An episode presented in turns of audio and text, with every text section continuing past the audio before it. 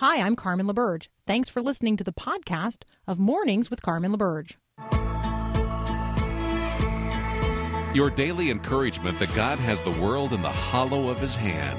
This is Mornings with Carmen LaBerge on Faith Radio.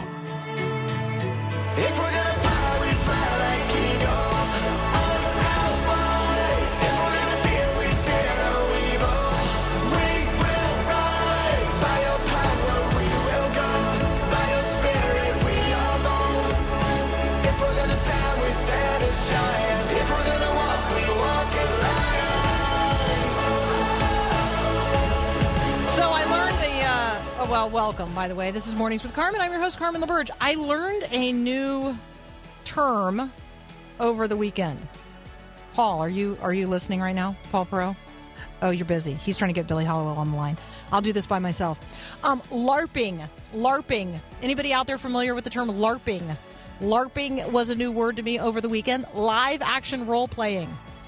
Live action role playing. Uh, people who get all dressed up and meet together in um, public spaces like parks and woods, maybe near where you live. Um, and they live action role play uh, movies, games, genres. Uh, so they might be out there in their Games of Thrones attire. They might be out there in they they might be uh, there might be live action role play near you right now. In fact, uh, so okay, now Paul, I can I know you're available now. Have you ever heard of LARPing? LARPing. Live action role playing.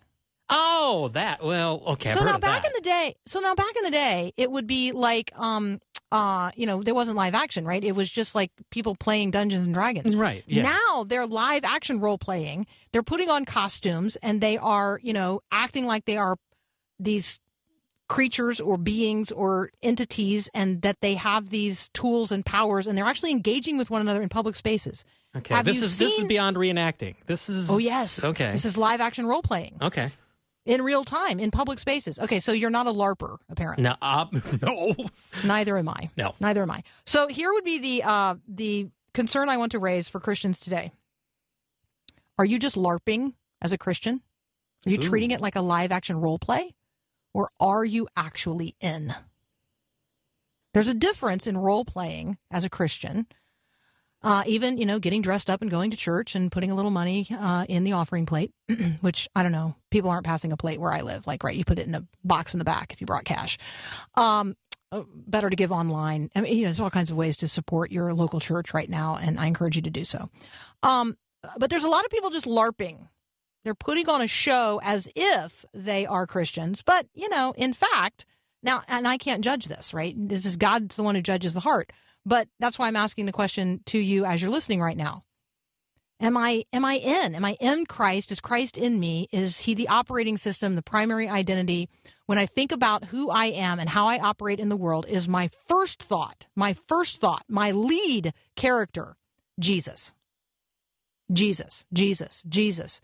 I'm not male nor female. Female. I'm not white nor black. I'm not an American nor something else. I'm not. Uh, I'm. I don't define myself first and foremost by any other category or identity other than Jesus. Or am I just LARPing, live action role playing? All right, I got Billy Hallowell up next. I love to talk with Billy. He now works for PureFlix, um, but he and I have been conversation partners on a number of things for a long period of time. And his latest book is called Playing with Fire. If you've ever wondered, um, you know, okay, so the devil who appears so frequently in Scripture and all those spiritual forces and and stories that I read in Scripture um, about negative uh, spiritual forces, are they still operational today? If so, how do I deal with them? How do I actually recognize, uh, you know, gosh, evil and evil spirits?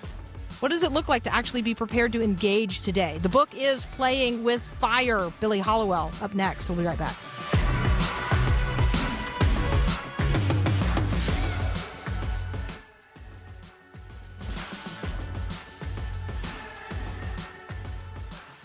You say, come to the river.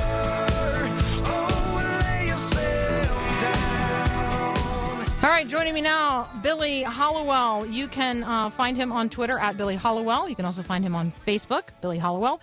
He's the author of the Armageddon Code, Fault Line, Left Standing. Today, he's joining me to talk about his brand new book, Playing with Fire. Billy, welcome back to Mornings with Carmen. It's so good to be here. How you doing? All right. Well, so I'm doing great, and as if on cue, uh, the Archbishop of San Francisco performed a public exorcism to cleanse a protest site because he knew you were coming on the show, and he thought I need to be supportive of this effort of Billy and Carmen to raise people's awareness of spiritual forces, uh, the existence of demon possession, and yes, exorcism. Uh, yeah, you know, it's well, and here's the thing. When I wrote this when I was writing this book last year, I had no idea that it would become 2020 and that we'd be dealing with all of the craziness that we're dealing with. And so it's been it's been very interesting talking about evil. I think just because we're watching so many things happen culturally, and this actually wasn't the point of the book. I do get into culture at the end of Playing with Fire, but um, it's it's so it's so troubling to watch what is happening unfold and to watch people and not just people but institutions behave in the way that they're behaving and so it just for me this entire process of, of 2020 and then also obviously writing a book on evil brings me back to ephesians 6 and i never really looked at ephesians 6 very deeply i always kind of glazed over it but this idea that you know it, it's not a battle over flesh and blood that there's something else going on spiritually and that there's this battle over good and evil that we can't see but we can see it manifest. And that to me is just, yeah, I think we're watching some of that unfold before us. I- think there's no question about that. So let's dig into this a little bit. Um, is Satan real? Are people demon possessed? Are these just scary stories? Is there really spiritual warfare? Uh, what animates the world? Yeah, and I think that's the key question everybody has, right? Because, and, and I, when I say everyone, I mean people inside the church, outside of the church. The short answer is yes. If you're to believe the Bible, and not everybody does, um, you are to believe that we have good and evil, and that Satan is very real. And not only is Satan real, um, but he's active. And I think that is something I had never gone through Scripture before until I worked on this book and and, and really looked at okay, what is evil and what does Satan really look like? Obviously, we know he's He's not a good entity. We know he's out to kill and to destroy. And when you start to look at those Bible verses and look at the collective of what Jesus and the Gospels tell us about Satan, and then you look at how that manifests itself in the world, you can't walk away and say, oh, this isn't real. Um, and, and one of the biggest challenges, I think, for a lot of Christians is figuring out how to talk about it, right? Because you know, you look at Hollywood, and I think this is the evidence that everyone knows there's something there. Every movie that comes out in October, pretty much, and obviously this year things look different with movie theaters, but they generally focus on evil, whether it's ghosts or demons. And of course, they're not, Hollywood's not coming at it from a theological perspective, but they're coming at it from this entertainment value of, yes, shocking people, but really shocking people with a topic that has been with us since the beginning of time. And that's whether or not there's something beyond this life. And beyond that, is there evil in the world? And we know that there is. And so, um, one of the interesting things, just to kind of directly answer your question, is that 45% of people in America, so this is not just Christians, believe that demons exist and that ghosts exist. And that is very interesting to me, right? Especially in this secular culture, this increasingly secular culture that we have people coming out and saying almost half the population that yes, we we believe in these things. Okay, I, I actually am surprised that's so low.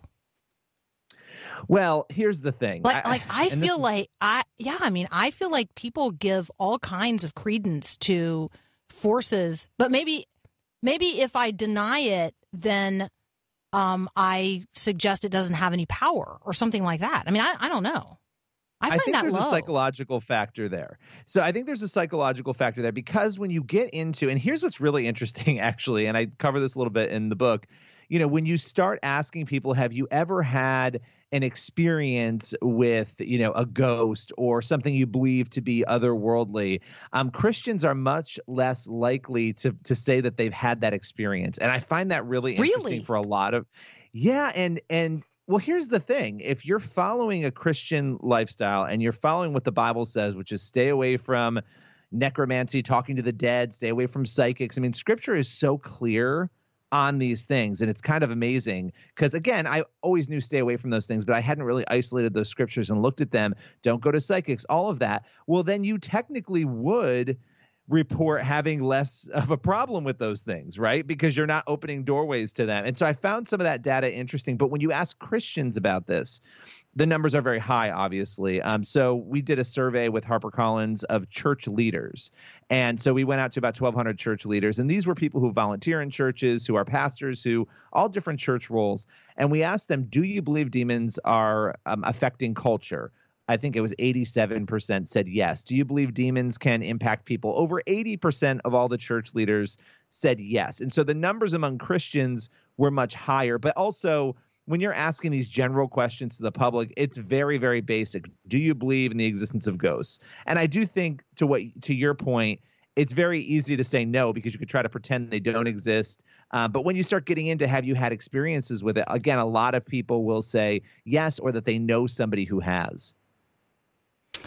All right, we have to take a very brief break. Um, when we come back, Billy, uh, I'm going to just ask you straight up uh, how would you answer the question? Have I ever had any tangible experience with what I would consider evil spirits, evil forces? All right, that's up next here on Mornings with Carmen. There's a ghost. There's a ghost inside of me. Not like those draped in old bed sheets, saying trick or treat. I'm talking with Billy Hallowell. He's a journalist, um, and this is a very well researched book. And so, I want to encourage uh, you to consider Playing with Fire, which examines exorcism, demonic possessions, Satan in the Bible, the question of who Satan is, and all in an effort to educate, inform, and prepare readers. This is not really designed to, you know, scare. This is designed to equip. And so, Billy, let me just straight up ask you the question um, about your own experience. I mean, I, you know, it's clear that we live in a culture that is is primed to talk about these things and to and to use casual references. I mean, I even read a headline in relationship to the Amy Coney Barrett hearings that that asked if the devil was actually in the details. So I mean, the the devil makes an appearance in headlines and in our conversations, certainly in Halloween. Casper, the friendly ghost, is now featured in a Geico ad. I mean, on and on and on. Um, have you ever had what you would consider an experience, a tangible experience of demons, uh, Satan himself? You know, it's such a good question. I have had things happen that are unexplainable, and that I think yes. My answer, my short answer would be yes. I have. I have, and I'm a natural skeptic. Even though I'm a Christian, I'm a lifelong Christian, and I believe all of this exists. When someone tells me, "Oh, I went through, you know, a deliverance, or I, I experienced this, or this is going on in my house," I'm skeptical initially, right? I think most people are because the reality is that exorcism itself is extremely rare okay? So it's extremely rare. It happens but but spiritual oppression which i get into in the book is something that could affect anybody. It can affect christians non-christians. And so i have had moments in fact and i've shared this briefly in a couple of interviews but um, you know i could tell you that the day that this was not a book i was looking to write okay? Playing with fire i had already said no to writing it once. I prayed about it. I didn't feel right about it. In this case i sat on the book contract for two months because i really felt like if i was going to do this it had to be something i was supposed to do and you need to do it right because this is a very serious issue. It's not parlor games. We're not trying to scare people. I really wanted to make sure that people would walk away understanding that actually they have victory over these things and that you know as a journalist i want to share people's stories i'm not going to tell you you have to believe them but the day that my agent called me to tell me about this book. My wife was upstairs and um, didn't know. I didn't even know I was getting the call. She didn't know, and I had no idea they were going to be offering me this opportunity to write this. And so he calls me. I'm working on my computer, and we had had a friend who had passed away, and it really bothered me because we never really had a chance to talk to this person about Jesus, and it was just something that I had vocally said to my wife. You know, oh man, I wish we. You know, you just kind of regret that. You know that that was something you didn't mm-hmm. get to share, and so now, I can't say definitively that that's what this was, but what happened was at the exact moment that my agent calls to tell me, we're, you know, I have this book for you. They want you to do this. Are you open to doing it? Here's what they want to do. Uh, my wife texts me from upstairs and she's like, you know, the weirdest thing just happened. She said, my phone, Siri went off on my phone and it said, do you want to call so and so? Um, do you really want to call so and so? You know, like when you talk into your phone Yeah. and say call whoever. And it was the friend's name who had died. And it was just a very strange moment. I don't believe it was a go. I don't believe in ghosts, so I don't think people die and remain behind and haunt us. Um, but it was almost like a. It felt a little bit like kind of a, a tormenting type thing, you know, just like. And it was strange. And and of course, could it have been that something on the TV made it go off that way? Yeah, but what are the odds in that moment? So I've had a lot of those moments, and a lot of them in the past have happened when and by the way, that moment actually led me to be scared and not want to write the book, which I now know is silly. But being fully honest, I was a little afraid to write the book initially. Um, but but every time I would interview exorcists in the past or deal with this topic when I was working for the Blaze or other outlets, I would have strange things happen, um, even stranger than that. So yes, the short answer is yes. But now, and I would tell people this as Christians, you have authority over this. You don't have to be afraid of it. If you're living a Christian life, it, it takes the name of Jesus to to overcome it. And I and writing the book was the most peaceful process in the world, to be honest with you, which is kind of crazy, but it was. So, um,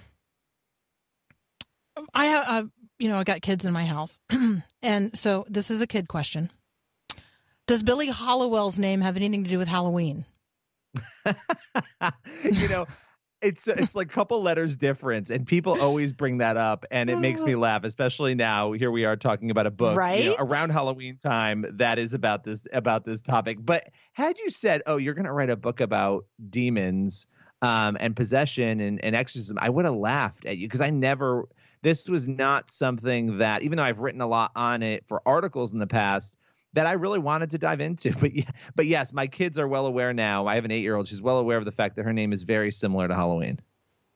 So you're, so we looked it up, and your name is actually a, der- a derivative of an Anglo-Saxon tribe of Britain, um, the. Hallowell family. Um, you lived near a holy spring. That was, uh, yeah, and so um, you are people. You are people expected and set apart to be holy. Well, look at this. See, You are a Maybe spring of this is holiness. predestined. I know. I so so there you go. The surname Hallowell, uh, a spring of holiness, a well of holiness, like a well of holiness. I know. Isn't that cool? It I- is. It is. I, I know. I'm just telling you I that um, to- everybody is in on the interview process at my house. See, I I love it, and I wanted to, you know, I wanted to say one thing because we're talking about all this, right? And you know, the the thing for me that was so that is so important, and this is kind of like for, with playing with fire. This is my takeaway. That for me personally, and I think this is the case for everyone, it's really hard to understand the need for grace and for Jesus. Not that we can't understand it, but without understanding evil. I mean, look, really looking mm. at what evil is and how it manifests itself and what is happening in our individual lives and in the world, and being open to understanding that um, based on scripture and seeing all the times that Jesus delivered people for. I mean, I can't think of a topic that is spoken about more in the New Testament that is talked about, le- uh, you know, less in churches, and that's a that's a Right. problem. But but having said that, understanding it and taking that moment points us right back to our need for Jesus, and that and I think that's really important with this discussion. So um, Billy Hallowell's name will now be one that you remember because you're going to think of him as a well of, of, of holiness. He's hallowed. Um, his website is billyhallowell. Uh, dot com, which makes him easy to find. You can also follow him on Twitter. I do, and so Billy, one of the things that uh, is frequently featured on your Twitter feed are these handwritten passages of Scripture and handwritten prayers. Um, Is Mhm. that your handwriting? yeah, yes, I have. Yes, I have very girly So- handwriting, which everyone no, always I- notes. Yeah, no, no, it no. It's it's block letters, so it's really easy to read. Are you left-handed? I'm not. I'm not. People ask me that a lot, it's but I'm interesting not. I'm because your not. letters slant in the direction of a left-handed person. So you know, I just these are the curious questions that come up when I'm doing my uh, preparation for a conversation with an author. The book is excellent, and um, and you've done a great job not only in sharing some firsthand accounts because I think that's important, right? Like uh, Mm-hmm. people give testimony to their firsthand accounts of these things, and um, we could imagine that that would be like you know the script of a scary movie but it's not because this is about the power that we have as christians as followers of christ empowered by the holy spirit. This is about um, the power we have over the evil one and the forces of evil. Um, and it is about being equipped. It is about ephesians chapter 6 this is a preparation for the spiritual warfare in which we each and all engage every single day. And part of it is uh, simply acknowledging that it is real, that it is real. And you've really helped us do that. So Well, the book is so much. playing. Yeah, the book is playing with fire. Billy Hallowell is the is the author. You can also check out what he's doing with Pure Flix. Um, I just uh, I appreciate who you are, what you're doing, and the way you're going about doing it. Well, right back at you. Thank you so much for having me. Yeah, absolutely. Billy Hallowell, check him out. BillyHallowell.com. You can connect with the book Playing with Fire right there. We'll we'll be right back.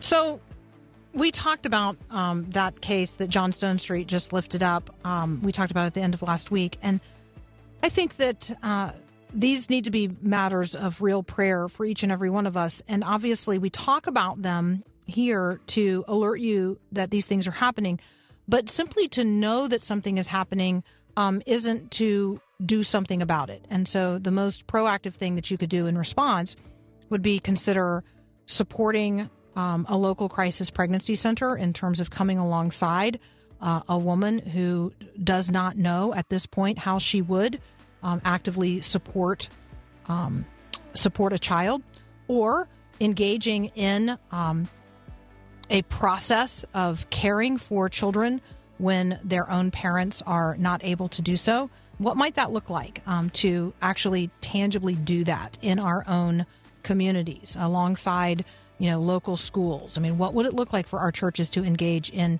um, uh, in becoming uh, almost a replacement for foster care? I mean, what would have happened if the intervention had happened prior to the courts being involved? I think there's no question that these great grandparents would be raising this child without the interference of the state. And so let's just be thinking creatively about those things. Let's not imagine that the way it's working now is the way that it always has to work. It's certainly not the way that it always worked in the past.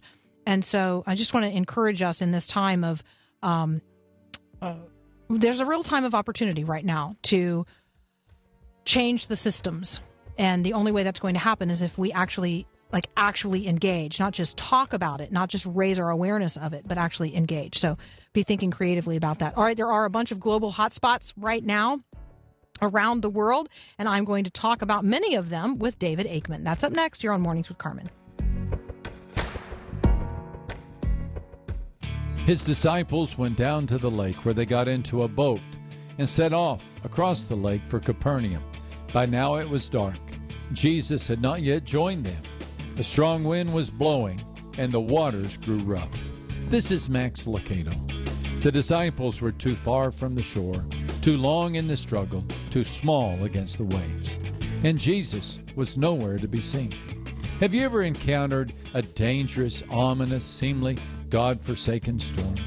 Storms overtake us, and it sometimes seems they will never end. But then the unimaginable happens. John gives no details, just this economical statement. They saw Jesus walking on the water. John 6 in verse 19. That's all we need to know. Before Jesus stills the storms, he comes to us in the midst of our storms, and he'll come and meet you in yours. Remember, friend, you are never alone. My name is Bond, James Bond.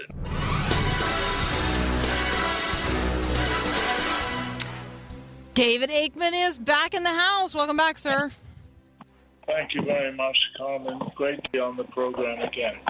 All right, always good to talk with you. So let's um let's lead off with this just really I mean it's a terrible story out of France. Um this the beheading of this history teacher. Um tell us what uh what you know about this situation at this point. Well, apparently the history teacher had mentioned the Charlie Hebdo uh, shooting that took place five years ago when Islamists entered the uh, offices of this satirical French magazine and shot people up. And it was a horrendous event.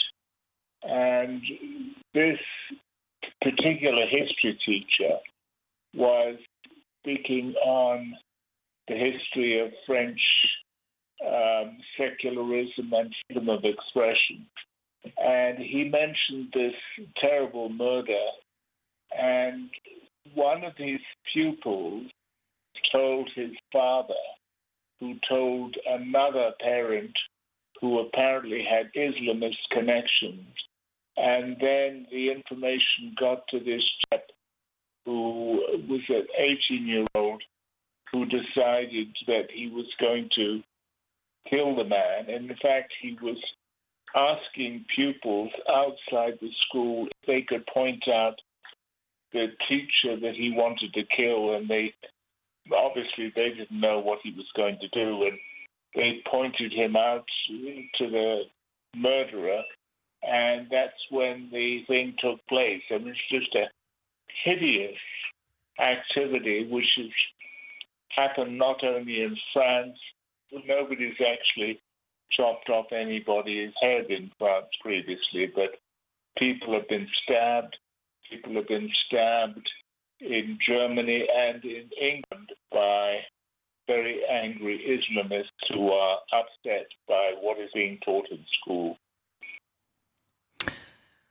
It's um it's disturbing on so many levels, uh, David. Um, not least of which that the person who committed this act um, was not on the radar at all of uh, of the French authorities. Um, this is not a person who had apparently done anything to raise awareness of himself um, until he did this most m- most egregious thing. It has a it's a terrorist act in that it doesn't just take the life of an individual. It actually um, has the effect of stifling um, expression or stifling speech among those who might be inclined, like the history teacher, to actually state the facts of of a historical event.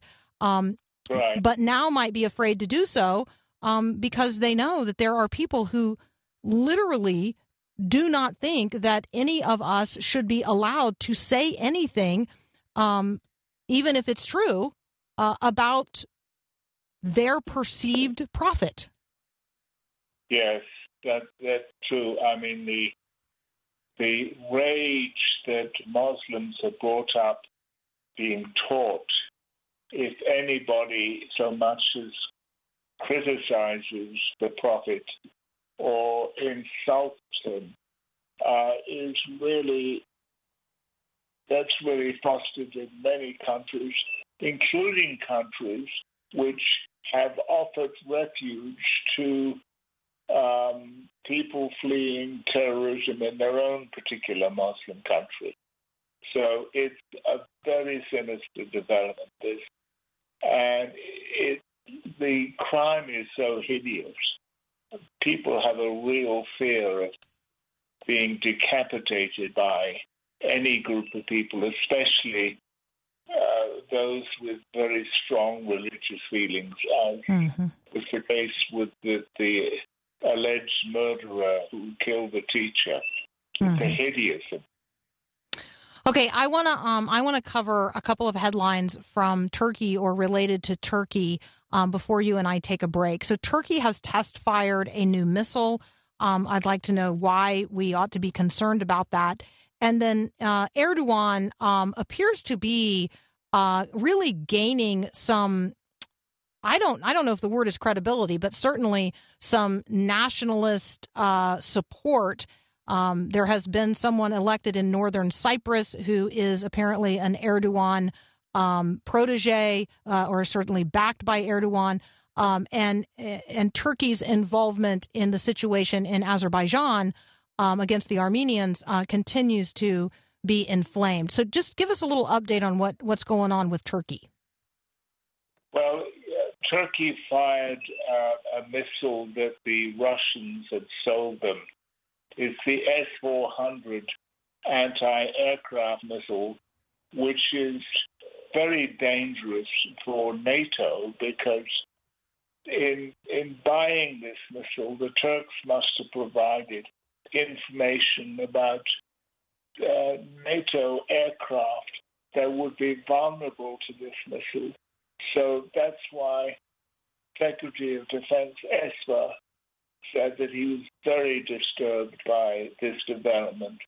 And if the if the the Turks are capable of using a missile that could shoot down NATO aircraft because Turkey is a member of NATO. That's an insidious threat to the integrity of NATO as an alliance. All right, David Aikman and I are going to take a very brief break. When we come back, we're going to pivot to some headlines related to China. That's up next here on Mornings with Carmen.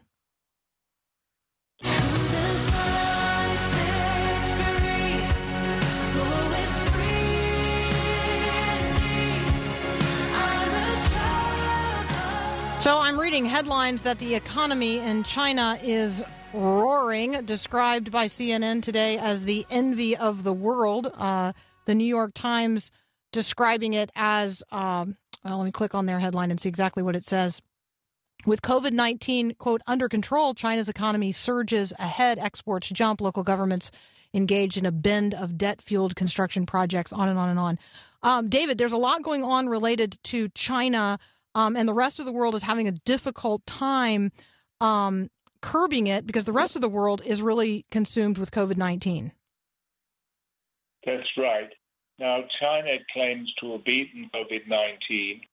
Uh, the trouble is that China's claims about the figures of those who've been infected by the virus and let alone people who died are really not reliable. And China actually suffered quite a lot through restrictions on its citizens associated with the crackdown on Hong Kong and threats, of course, to Taiwan. And Taiwan and China has basically, uh, Xi Jinping visited a Chinese Marine naval base in southern China last week. And he told the citizens of China in a broadcast from there to prepare for war. And it, this is very sort of blood curdling stuff when combined with the um, crossing of the median line between Taiwan and China in Taiwan Straits by Chinese fighter and bomber aircraft several times in the last few days. So this is all underlining uh, a serious threat to Taiwan's viability as a state that can maintain its political and national independence from China, from the mainland. So, David, when we think about the the ability of or interest in, let's say, the United States and the EU, um, in doing anything related to this, I mean, if China determines if determines to have its own head in relationship to Taiwan, if Xi Jinping, you know, is not only telling his military to prepare for war, but if he actually, you know, makes good on that very, very public threat, is is the rest of the world prepared, um, and or uh, do we have the will to curb China's sort of desire for a growing supremacy?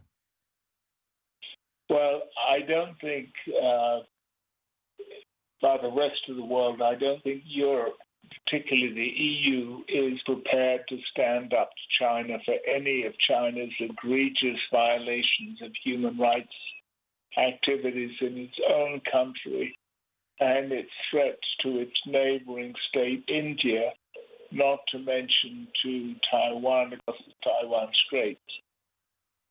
Europe is regarded as the soft underbelly of the West, and China thinks it, it can basically take over Europe as its prime Western uh, trading partner and political ally. It will have free range to exert its political and strategic muscles elsewhere in the world.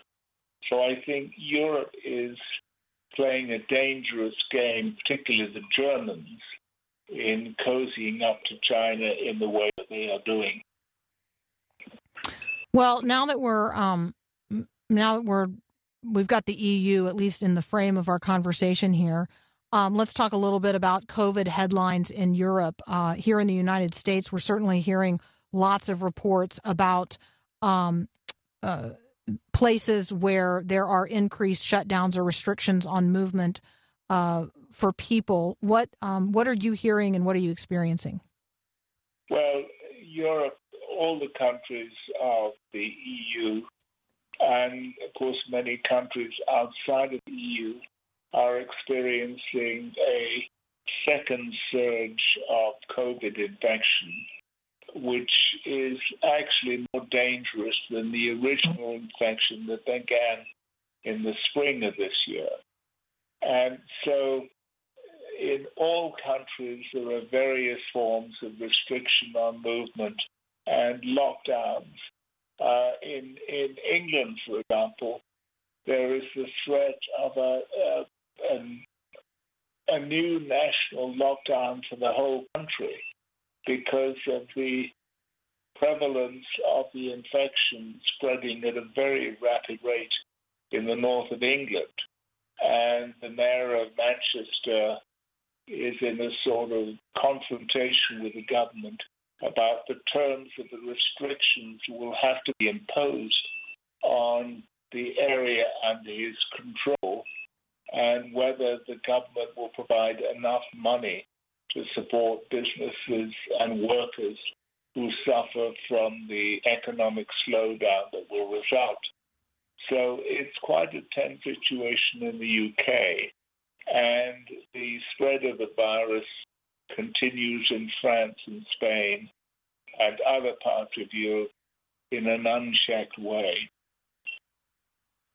So I'm uh, I'm reading this really cool report about the, um, the way that UK churches um, are you know this potentially really great network um, where they could su- supply these or serve as these like hubs in all of these local communities all across the country for um, you know for actually reaching people in local communities with some of the things that they might uh, need in terms of social or economic support.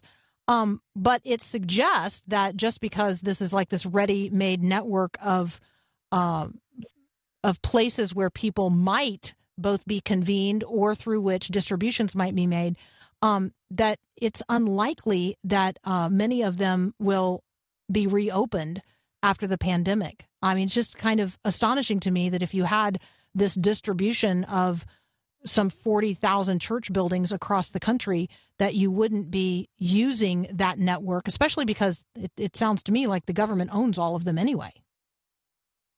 Well, yes, the Archbishop of York, in his uh, installation ceremony at York Cathedral, basically offered to make the whole Christian community of England available to be um, servants for the rest of the country in ministering to fellow citizens of the UK in dealing with the virus, including distributing stuff, food supplies, and other necessities to care homes and to isolated elderly people.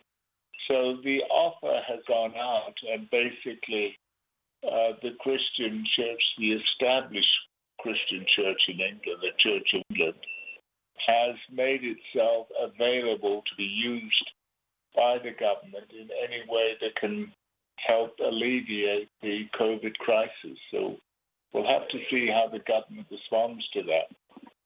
Yeah, really, just just fascinating, fascinating development. Um, all right, David Aikman, as always, thank you so much. It's just fun to talk across such a range of topics with you. Um, appreciate your being with us again today. Thank you very much for having me on, Carmen. I enjoyed it very much. Absolutely. Have a blessed week. We'll be right back.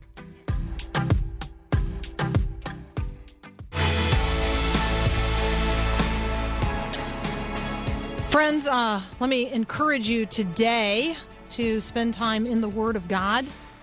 I, uh, I, I like to ask, where in the Word are you today? As a family, we are in the book of Romans. That is also where we are in our local church. Hey, a question uh, was raised this weekend in a conversation with a colleague and a friend, um, and it was uh, about, well, people who you know kind of function as trolls on social media and how negative they are and how they jump into things. And this person observed that the people who he actually knows who function in this way are also very disconnected um, from local congregations and local um, uh, communities of accountability in terms of their Christian uh, life. And so it it occurs to me that we should hit the pause button and ask ourselves when someone is trolling us online or saying things online that are just patently divisive and uh, and not only hurtful or painful to us but to others to actually pause and ask ourselves is this person engaged in a local christian community? Are they engaged in a church? Are they in a healthy church? Are they in a church where the word of god is being preached and their uh, spirit is being formed in positive ways? People are being catechized. The question is by whom? All right have a great day and god bless. Thanks for listening to this podcast of Mornings with Carmen LaBerge from Faith Radio. If you haven't, you can subscribe to automatically receive the podcast through iTunes or the Google Play Music app. That way, you never miss an episode. It's also available anytime at myfaithradio.com.